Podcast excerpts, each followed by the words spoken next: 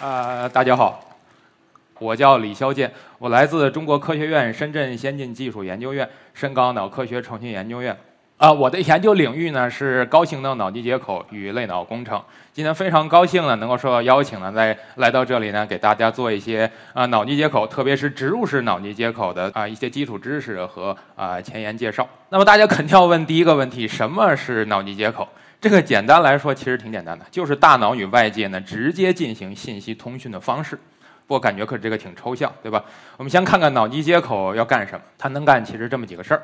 我们呢，通过这个视觉、嗅觉、听觉、味觉、触觉，也就是用我们的眼睛、啊鼻子、耳朵、嘴呢，以及全身呢，来感受外界信息的，这是我们来接收信息。另外呢，我们可以通过语言和、动作呢，就像我这样，然后发出信息。但是呢，我们接收的信息是非常多的，发出的信息相对也比较少。所以说呢，我们想要通过脑机接口呢，来弥补收发信息器官的这种带宽差。还有一种呢，就是比如说啊，我这些个器官受了一些损伤，比如说我失明了，或者是耳聋了，那么我们想用这脑机接口技术来来替代这些受损伤的收发信息的器官。还有一个呢，就是我们完全不需要这些器官，我们直接从脑内，比如说后边画这一节，从脑内直接把这个信息传出去，外界信息也直接写进来，就不需要这些器官也能完成。先热个身，呃，大家先看一段这个呃视频，这是一个呃科幻电影。这是一个来自地球的人类的残疾的战士，他要坐轮椅。当他来到这个呃潘多拉星呢，发现呢已经给他做了一个阿凡达。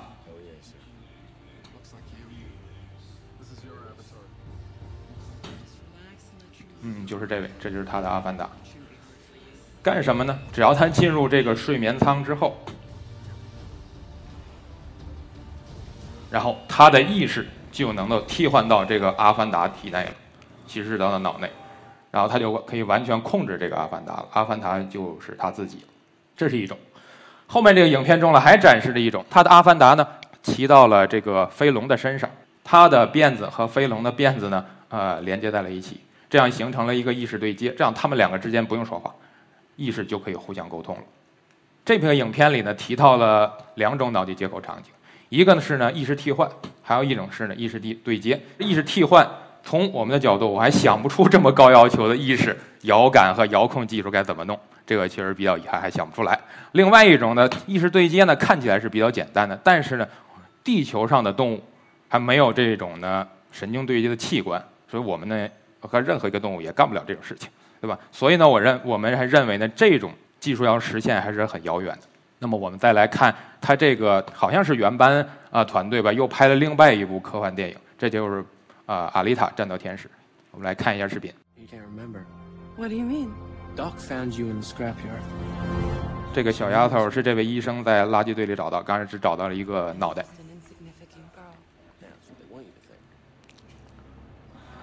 后来呢，给她造了一个身体。这里面讲的技术呢，就是脑神经与电子装置的。一种对接方式。好，从这个图里呢，我们可以看到这个当时这个大夫怎么给他做的这个身体的。脑呢有一个头的外壳，而整个再给他呢又配了一个啊机械电子的身体，这样呢就实现了这个人脑组织和机械体的一种共融。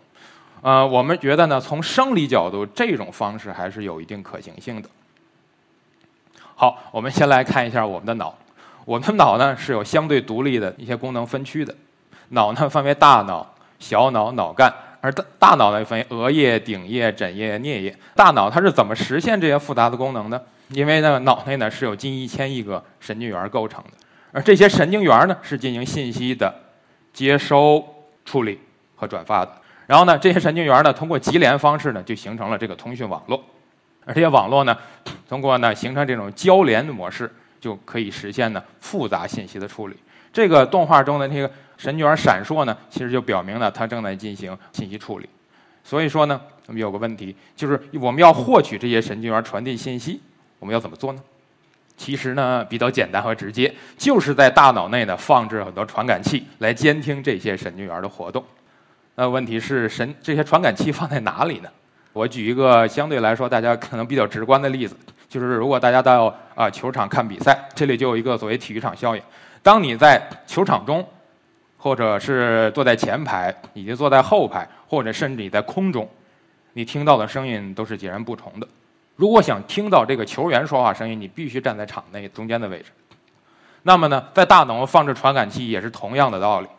经过研究发现呢，这个传感器，我们这个专业叫神经电极。如果它放的它，它离神经元越近，那么呢，我们获得的信息的清晰度就越高。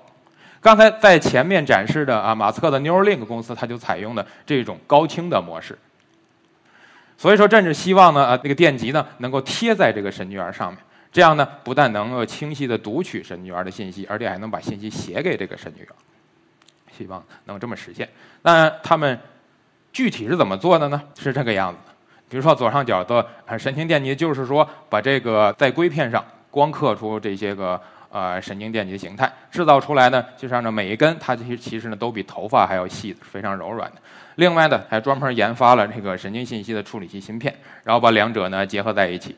比如说去年展示的是一种形式，这是去年的，这是今年的，两者呢，呃，都是用到这样的呃传感器以及这样的芯片。不同的是，去年的呃可以看到有个 USB 的插头，所以说它是一个无有线的传输模式。啊，下面呢是有线圈的，它可以实现无线充电和啊数据传输。另外，这个东西怎么弄呢？需要把脑袋呢打个洞，把颅骨的开个洞，然后把这些个这些柔性电极呢就植入在脑内。比如右下边这个猪脑子这些上面这些黑丝儿呢，就是植入的这些电极。然后红色呢，其实就是脑内的血管。到目前为止呢，Neuralink 一共展示了两次，分别是它这两次不同的装备。左面这个呢，就是咱们那个有线的这个啊 Neuralink 上一次，把它植入在那个啊鼠的脑内。那上面那个 USB 插头呢，如果插上 USB 数据线，然后呃接上计算机，OK 就可以把这个老鼠脑内的信息呢传到了计算机中了。而另外一个呢，是今年就是今年月初刚展示的，我们来看一下视频。好，马斯克又开始讲了。So what we have in pen number one is Joyce, uh, 一共展示了三只小猪，这是第一只，这只又是一个呃很正常的小猪，什么都没有干。Um, and 这是另外一只小猪，um, 这只小猪呢就是它头上脑内呢被植入过这个 Neuralink 这个电子装置了然后后来又取了出来。这个呢主要是因为证明呢我们植入这种东西取出来呢并不影响它的生活。你可以看到该吃吃该喝喝的啊没有什么变化跟第一只感觉差不多对吧？这种就属于叫科科研中我们叫做对照实验。Is it removed in such a way that you are so healthy and happy afterward? man are you serious? Ok 嗯。嗯他们在等这次的真正的主角出来。Here we go. Great. 就是这只这只小猪脑内呢已经植入了这个 new link 的电子装置。这些滴滴滴的响声呢就代表的就是从他脑内呢采出了这些神经信号的呃活动状态。What you're the, the beats you're hearing 这个可以看到呢，它植入装置呢有个特点，就是当这个猪的鼻子碰它碰触到外界物体时呢，它那个脑内的神经活动呢，呃是有对应的反应的，表明呢它这个植入装置是采采集了正确的神经信息的。Uh, that sends out uh, neural spikes, which are detected here. Uh, she's had the implant for two months, so 已经放了两个月了，看起来还是挺健康、活泼可爱的。and working well. Yeah. And we've been able to show that you can actually have multiple neural links implanted, um, and again, healthy and happy and indistinguishable from a normal pig. And, and in terms of additional 然后把这个小猪呢放在了一个跑步机上，它就可以在这个跑步机上走路了。 pigs on a treadmill, 而这个时候呢，可以看到呢，它走路的这个节律呢，能够从它脑内的神经信号里呢，呃，也是能够表现出来的。 uh, take the, the reading from the neuron, we're able with um, a wireless neural, imp- neural implant to actually predict the position of, of all the limbs. Uh, in 这个设备，据马斯克说呢，它已经就是呃申请到了创新医疗呃医疗器械，应该是呢，希望呢下一步应该可以就植入在呃人脑中了。刚才看到了，就是马斯克展示这些设备。其实呢，我们在科研领域呢，一直都是在这个采集动物脑神经信号的。这个我们可以顺便看一下我们的科研用的设备。这是我曾经用过的，就是 Plexon 一百二十八道脑神经信息采集系统。我专门在它旁边呢放了一个可乐罐儿，可以比较呃这个东西到底有多大了，对吧？这个呢看起来体积并不小，而实际上呢，呃，这个马斯克这次展示的一零二四道系统呢，我和他同样通道的以前也用过，需要八个一百二十八道系统，然后加上它配套计算机呢，大概堆起来有半面墙这么大。这就是两个它的体积的差距。马斯克设备也充分表现出了就是这些年微电子和电子工程技术的呃发展。顺带介绍一下我们现在研发的脑机接口系统。左边这个图呢，这个就是我们实验室研发的设备，这是我拿着的展示的。因为呢，我们是用这个猴子做研究，这个这种动物是不允许拍照的，所以我拿了一个玩具猴，上面也是呃引出了 数据线。然后呢，我手里拿着那个呃小盒子呢，其实就是呃和 Neuralink 具有类似功能的一个，也是具有一百一千零二十四道脑神经信息采集能力的。当然看到没有他们的这么小巧，但是我觉得也也也算是小型化了吧。同时旁边呢，就是我们这里微纳平台研制的这种柔性的电极传感器。有个问题。会有人主动想在脑内植入电极吗？嗯，这是一个很好的问题啊。在历史上，在美国呢是有一个人专门干过，这个人叫 Phil Kennedy。这位先生他是一名神经工程师，他想呢就是想通过脑机接口技术呢，让那个渐冻症病人呢重新说话。渐冻症可能大家有一点了解，就是前几年的，就是社会上的冰桶挑战，大家把冰桶扣在身上。这个呢，主要就是为了给治疗渐冻症的啊，为他募资的。实际上，这个 Phil Kennedy 呢，是脑机接口领域的一个先驱了。他在上世纪八十年代末就开始啊研究脑机接口技术了。但是后来发现一个问题啊，就是渐冻症病人他病很重，他不能说话，所以说也不知道他要干干什么，所以这就比较难研究。后来呢肯尼迪就决定呢，干脆自己就给自己脑内指电极。然后呢，专门找人呢给他做了这个手术。不过呢，当时这个手术做的还是有点问题的。然后他术后发现自己说不了话了。不过好在呢，过了一段时间又恢复了，然后又能说话了。然后这个电击在他脑内的，反正植了几个星期了。从他能说话之后呢，然后他就采集自己脑内的神经信息。然后呢，过了一段时间，OK，把电极又取了出来。到目前为止，这是二零一四年做的，呃，给自己做的呃实验。到目前为止，他还是比较健康的，而且呢，他现在还在继续分析他从自己脑内采集的这些神经信息。那么就要问了，发展植入式脑机接口技术呢，对人类能有什么帮助吗？那实际上呢，植入式脑机接口呢，其实已经啊研究了几十年了。从上世纪的六七十年代的，因为那时候呢，美国有很多啊残疾退伍军人，因为那个时候是越南战争时期，就是为了帮助这些人能够生活自理呢，人们就开始研究了这个运动脑机接口技术。好，我们简单回顾一下运动脑机接接口技术的呃研究史。首先呢，比如说在上世纪六十年代，我们在清醒的猴子脑内呢记录到了就和运动相关的这些神经细胞了。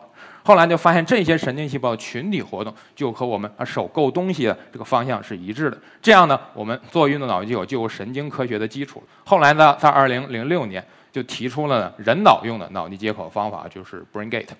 它讲的什么意思？就是从脑内呢采集出神经信号，然后传给计算机。然后呢，呃，可以控制呢，呃，屏幕上的这个呃图形在运动了。从此呢，植入式脑机接口就进入了使用阶段。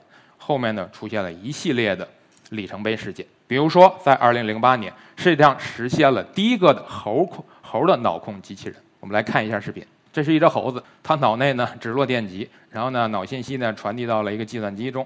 这个呢，可以计算机呢可以控制这个机械手。当这只猴子意识到它是可以。脑控这只机械手时呢，他就努力的去控制这些机这只机械手去抓食物吃。当实验员给他递到一个食物呢，他也努力的尝试去抓取。好，然后把它抓到了，然后很啊，终于塞到了嘴里，成功吃到了。这个就是需要一段时间的训练的，就是他要努力的聚精会神的去想，让这些神经真够能够控制这个机械手，按照他的意图去做事情。四年之后。又出现了另一个里程碑式事件，这时候呢，世界上出现第一个人的脑控机器人。我们看一下视频，这位大婶，您可以看到在右上角画了一个黄圈，他脑袋上呢是有电子装置的，也就是他从脑内的采集出了他的神经信息。然后呢，其实跟那个猴子用的呃方法是一样的，可以通过呃接入计算机之后呢，然后变成这个机械控制指令，然后去控制这只呃机械手臂。那他正在。哎，聚精会神的努力，让这只机械手臂抓的水平呢能够靠近它，准备喝水。可以看到他正在努力。这位呢是一位啊瘫痪病人，可以看到他上肢是不能动的，所以他需要一个机械手臂来帮助他做他想做的事情。好，终于喝到了。喝完之后呢，他还要控制这个机械手，把这个瓶子放回桌上。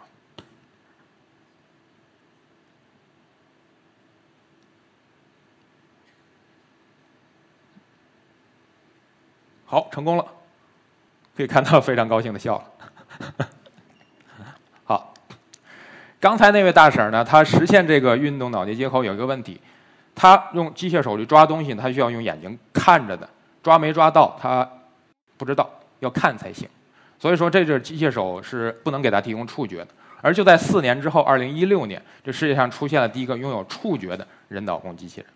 这个人是一个明星，他是因为这件事才成为明星的。他叫 Nathan，他当时因为出了车祸，可以看到呢，应该是这个肩膀附近这个胳膊肘还能动一些的，他手是完全不行。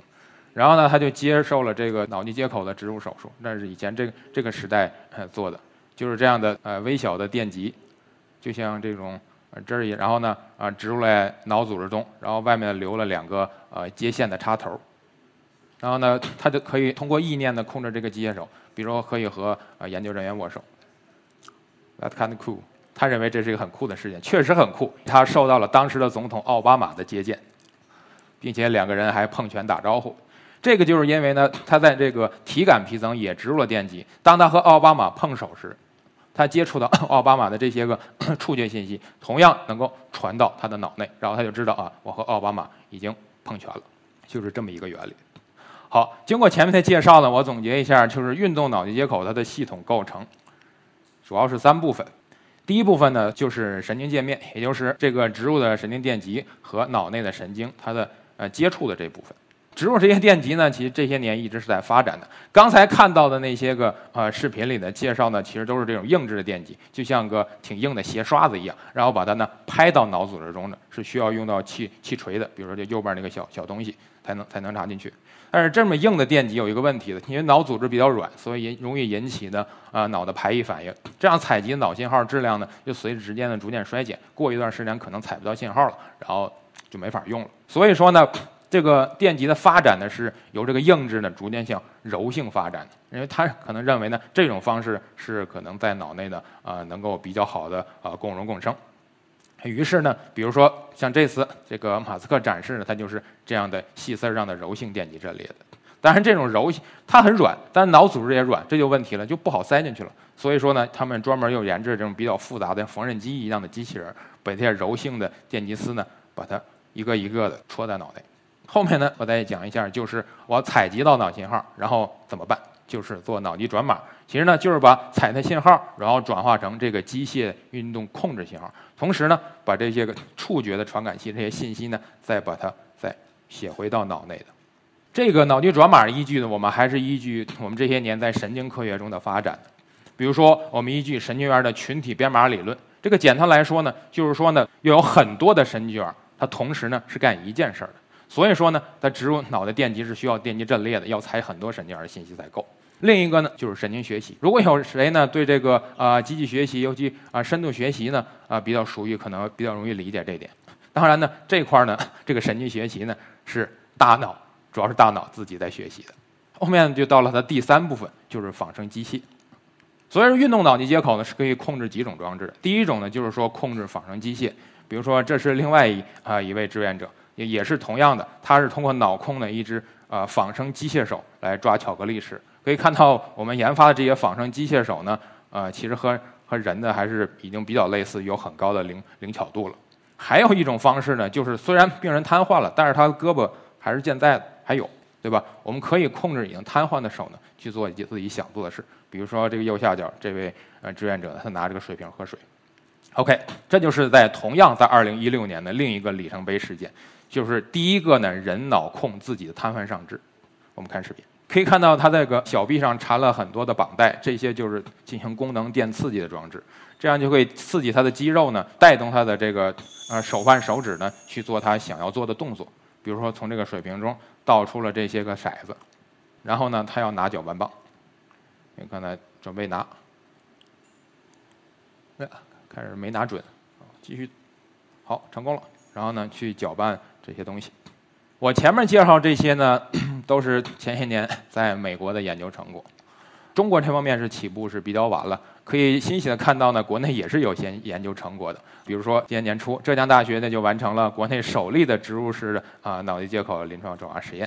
比如说可以看这个肺幅图，我中间专门画了个黄圈，就是这位老先生呢，终于脑控着这个机械手吃到了中华传统美食油条，是通过他自己的意识吃到的，而不是别人喂的他。这个研究的它的难点呢，是关键主要在于呢，这个高龄的病人，他是成功实现了这种高龄志愿者的脑控机器人，因为毕竟年龄大的人这个做脑外科手术还是呃比较难的，所以也恭喜浙江大学团队。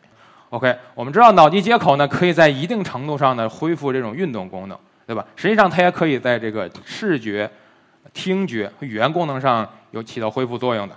当然了，比如说人工耳蜗啊、人工视网膜啊，或者是脑起搏器之类，可能大家啊了解一些，这些是比较老的这些个成熟的一些个啊产品了。所以说呢，我就先不提这些了。我们提个重要的下一个里程碑事件，就是在去年实现了第一个的人脑神经解码的语音合成器。我们来看一下视频怎么做。语言是 signals precisely coordinate nearly 100 muscles to move the lips, jaw, 要 and 控制这些 larynx, 肌肉来说话。 shaping our breath into sounds that form our words and sentences.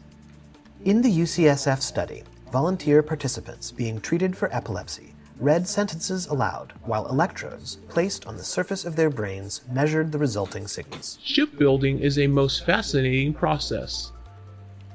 就是把脑神经信息把它解码成 enabled the 肌肉的控 researchers 制 to 信息。 decode how activity patterns in the brain's speech centers contribute to particular movements of the vocal tract. These simulated vocal tract movements were transformed into sounds to generate intelligible, synthesized speech. Shipbuilding is a most fascinating process. 然后用这些肌肉的的运动作呢，就可以合成出呃人工的声音。 Shipbuilding is a most fascinating process. Now the synthesized speech again. Shipbuilding is a most fascinating process. 可以 The 看到 sound。patterns of the individual words synthesized from brain activity are remarkably similar to the original spoken sentences. Shipbuilding is a most fascinating process. 其实这个功能呢，就是前面提到这个 Phil Kennedy 先生他想实现的，就是让说不了话的人呢，能够说出话来。脑机接口除了我们刚才提到的用在感觉和运动功能恢复上，是否能够用在治疗精神疾病呢？比如说失忆、老年痴呆、焦虑、抑郁或自闭等这些症状呢？这些从我的视角来说呢，啊，当然我认为仅代表我个人，就是说呢，这种脑机接口技术提供了一种的重要的介入手段，就是我们有这个工具，但是方法呢，我觉得还是尚待探索的。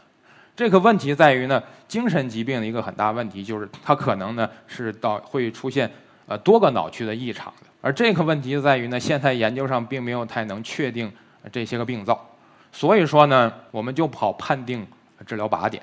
当然，这种比如说这个想希望通过多靶点协同治疗的方式，比如说在多个脑区都植入这种电极，呃治疗。所以说呢，可能是这种方法呃是可以用的，但是具体去怎么操作，还需要进一步的研究。前面我们讨论的都是的脑机接口技术用于呃这种疾病治疗，对吧？都是那么对于健康人来说呢，脑机接口是否有必要呢？这个问题呢，我先不直接回答。我先举一个动物的例子，好吧？因为我呢，我是从深圳过来的，就是今年呢，深圳呢开始要求给这个狗呢注射这个身份芯片，可能是要防止狗丢失吧。其实也比较简单，就用这种像一个针筒的方式，把这个微小的芯片呢植入到动物的皮下就可以了。不过呢，也是有挺大反响的，就很多人问这个问题：必不必要，需不需要？怎么说这个事情呢？如果你身体健康，而且没有什么特殊需求的话，我觉得呢，还是需要自己去分析，自己去判断，自己去决定吧。最后呢，我们可以对这个植入式脑机接口的未来场景呢做一些畅想。比如说，我们看一下这个美国的波士顿动力公司他们研发的这种灵巧的双度机器人，感觉这个活动状态跟人已经很相似了。对吧？我们觉得这这是挺好的东西，对我启发还是挺大的。前一段时间刚去世的这个著名科学家啊，霍金先生，他呢好像是一生大部分时间呢都是要瘫坐在轮椅上的。其实我们想呢，如果这样的疾病呢，可以通过这个植入式脑机接口技术，把他那个运动的意图信息呢啊读取出来，然后呢传到这个这么灵巧的机器人身上，然后把这个机器人呢做成一个外骨骼的机器人，这样呢就可以带着病人呢去他想去的地方，做他想做的事情了，对吧？这是呃一种可能性。另外呢，就回到前面的第二个影片里这个啊战斗天使阿丽塔。它的形成呢，实际上呢就是脑神经与这个神经形态的电子的形成一种融合着，也就是可以形成一种半人嗯半机械人的形式。我们觉得呢，这种方式呢，呃，也是在嗯不太遥远的将来也是有可能实现的。因为植入式脑机接口技术呢，它涉及到的就是说需要高带宽的传输数据。当然，比如说现在呢正在推广五 G 技术。我们认为呢，未来的六 G 技术应该它比五 G 应该有千倍以上的通讯带宽的。我们认为在六 G 这种高带宽的无线通讯网络的支持下呢，就是可以实现大家如果植入呃有脑机接口装置的，那么就可以实现多人多地域的同时的这种脑信息的呃自由交流了。呃，希望这个愿景可能成为现实吧。综合前面的介绍呢。我主要想呃阐述的意思呢，就是呃脑机接口呢，它是一门严谨的科学，它呢也并不算玄幻，因为我们一直呃就在努力的啊研究它。那么前面我们提到了一些愿景呢，未来的愿景呢能否实现呢？我觉得呢还是需要大家一起去努力和尝试。谢谢。